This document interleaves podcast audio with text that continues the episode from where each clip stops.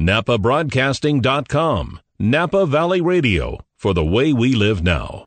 Welcome back to NapaBroadcasting.com. As part of our coverage of this year's fifth annual Napa Valley Film Festival, we're really making a significant effort to speak to as many filmmakers as possible from a variety of genres and types of films, not just narrative features, but short features, documentaries, experimental efforts. We're going to continue that series of conversations now with my guest, Jason Honeycutt. He's got a short film in the festival this year entitled Intersection. Jason, thanks so much for joining us.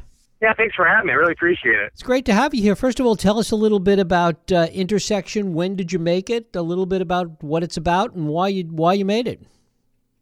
Yeah, we um, we made it last uh, like September, October. Um, I was in Chicago for a uh, for a shoot for um, for ESPN, and I had a day off, and I originally wanted to shoot this film out in LA, and I had uh, two actors ready to go for that. But then I always wanted to do a project in Chicago for the longest time, so I thought this might be perfect.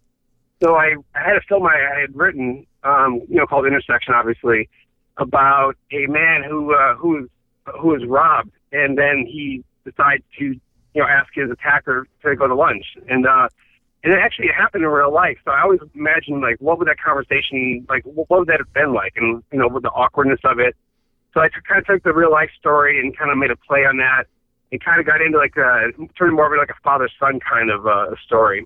Right. So there's a lot, a lot of layers to it, uh, and redemption at the end, of course. Right. But It's, um, yeah, it, it's a very fun process. it's a little bit like that old saying that there's no such thing as a free lunch. Oh, exactly. Yeah, it's funny because it's kind of one of the buttons too at the end of the movie. So, right. but yeah, for sure. Wh- Talk a little Uh, bit about why Chicago. What was it that, that so interested you about wanting to make a film in Chicago? Well, my family uh, is originally from Chicago, so I, I've always had a huge love of, of Chicago, like mainly the architecture, um, how beautiful it is. But underneath Chicago, there's a little bit of layer of just like, like you know, we all know how beautiful it is, but underneath it, there's a little bit of a crime element to it also, and there's a little, bit- a little bit of ugliness to it. So I kind of looked at that as like almost like a metaphor for the characters because on the surface they look like one thing, but underneath there's a little bit something else going on too. So I Hmm. thought it, Chicago in itself was its own character that kind of symbolized both these characters that we, we think we know, but underneath we might not fully know. So I thought it was a, a beautiful setting for it. Yeah. And the decision to do this as a short film, as opposed to trying to raise the money and do it as as a narrative feature, etc. Talk a little bit about that. Yeah, I kind of uh, with short films. Like I, I knew I knew I had a certain amount of time to do this, and um, so I figured I would just go ahead and keep it as a short. And but it, you do raise a good, good question because like, there definitely is a further act you can do. And I've been asked a couple of times, like, what would you know, how would this story continue, or do you see further advances? And I definitely see could see a couple more acts added to it. So, but this definitely could set up, you know, a, a feature. You know, if I wrote, wrote in the last two acts, this definitely would be like the first act of a feature for sure. Um, but I just, I just never. Um, I thought it was definitely like the premise. Definitely, I think is a great setup on its own, and I think you could tell that the nuts and bolts of the story in a short, which is it's a fun challenge anyway to try to compress a a big narrative into you know like like a, this just happens to be like an eight minute film, so I just you know jammed all in eight minutes. But um, yeah, so it's, it's a good fun challenge. And this was a pretty uh, big challenge in terms of the size of your budget. Yeah, it was uh, the sixteen hundred was the budget, um, all out of pocket, um, and yeah, it mainly just went to uh, you know paying paying the actors what what they should be paid, and then um, some you know extras, and then uh, I, I had two helpers with me, but fortunately I'm able to you know shoot myself, and I I own my own red camera, so that helps. I edit at home, so I, I was able you know to do all that on my own for free. So that that's a huge savings on my budgets for sure.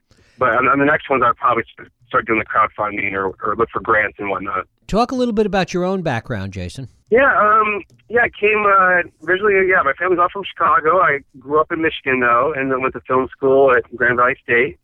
And then I came out to LA in um, year 2000. I worked at Young and the Restless as my first job, like a like an apprenticeship type of thing where I learned editing. And then I moved into promo for CBS. And then I've been moving, just freelancing around. Then I was done a lot of projects for like Sony or DreamWorks or Disney. And then I've been in house now at at uh, FX network for over 10 years now, and they're they're pretty pretty, pretty great. They, they let me just freelance and do other side projects like this to keep my kind of creative juices going. So, and ultimately, of course, you, you know, it's all going towards you want your first feature is kind of the, the next step, I hope. So that's that's hopefully the next move. Do you see your first feature being an extension of this short, or are there some other things that you want to do in that regard? Oh yeah, I have actually a couple other ones that I'm uh, in the process of right now. It's just a matter of which one goes first. It's kind of like the whole thing because right now we're um, talking about packaging this one film, and I have like 15 kind of ideas I, I'm kind of sitting on right now. So it's kind of it's like you know spinning plates. Like which one can you get to go first? And we've been so close on a couple too, where you're you have people attached, you know, like like name actors, and then it just the budgeting will fall through, or someone pulls out, or you know, it's, it's just trying to get the next one going. It's like it's it's a new world for me because it's just where as a filmmaker you just want to you're good at doing uh, the creative process, but I'm not great at fundraising and you know the deals and all that good stuff. So I, I need to. That's part of business I really need to learn. So, but yeah, so I'm sitting on like there's a couple of features I'm kind of ready to go with right now that I'm really excited about. And are these things you've written or uh, that others have written that you want to direct? Um, everything that I've written, yeah, I've written uh, a number of things. I just find it easier to just write my own things as opposed to we tried one time to it with a different writer and adapt one of his books, but he kind of became um, kind of a stumbling block for the process of getting things approved and everything else, and that's why it kind of fell through. So I kind of learned from that, and just to keep it all, you know, as my own material. But Plus, as a director, you know these characters. There's no translation involved of what what their motives are because you know what they are, and and if you keep that clear on set, I think the actors really can can you know vibe with you a lot easier. Mm-hmm. So I think writing or directing your own material is a lot. It's a big advantage, I think. And tell us a little bit about what audience reaction to Intersection has been. Where is it screened? Who's seen it? And give us a little sense of that. Yeah, we've um, been in like a number of festivals right now. I think probably close to 20, I would say. And it's done surprisingly well, I think. And um, like our, our, I think more recent festival was Durango, where we actually won uh, Best Short Film. And it was up against uh, some really big budgeted films. Like I couldn't believe it actually won. Honestly, I, I there's some great films there, and the, the audience reaction has been great. Um, a lot of good Q and A sessions too, of like you know my casting choices and you know locations and all all this kind of stuff. So it's it's been like really good. It's fun to sit in the back of the theater too to see people react to your film, and because you never know in, in the dark editing bay how how things are going to play out. But mm-hmm. when you get a reaction, you're like, oh, that's that's great. You know, you never considered someone that that scene we get a laughter right there, or there's a dramatic moment where you know where you didn't really expect something. Some audiences are different too, where they might laugh at a different part, or you know have a different dramatic action somewhere else. So it's interesting the different different crowds in different cities. Yeah, we, we've been like all around them. Even like it, it premiered at um the Dallas uh, Video Fest 27, and then just kind of been going around the country. It's been like in India, it's been like in Kosovo, it's been like all over the place right now. So, but um, yeah, most importantly, Napa. So I'm really excited about this festival. Great. And the original story that, that this is based on, that this is a takeoff of, where did you see that originally? How did you come across that? Yeah, I was reading the line. This um, this guy in New York, a social worker, I forget his name offhand. He was coming home after work, and uh, he was held up at knife point by an attacker. And and the guy, you know, he gave him, you know, his his wallet, of course. And then as the attacker was leaving, he's like, "Hey, come back." He's like, "Wait, what?" He's like, do you want my jacket? Since you're out here all night mugging people, you should take my jacket. It's so cold out. So they, they, they created this dialogue, and he's like, why don't I take you to dinner? And they actually went to dinner. And I got thinking, like, like that sounds ridiculous. There's no way that would ever happen, but it has happened. And that's why people, when they see my film, I put, you know, based on a true story, almost as a disclaimer, because I, I look at that and go, this, this sounds pretty unrealistic. And then to have seen that for real, it's like, pretty pretty amazing to read. And I read it, came across it, I think like two or three years ago or so online. It was just it was an amazing story, I thought. So that was always in the back of my head as far as that'd be cool narrative structure to, to write a story around. That's kind of how, how I found it. Right. Can you imagine yourself in that situation?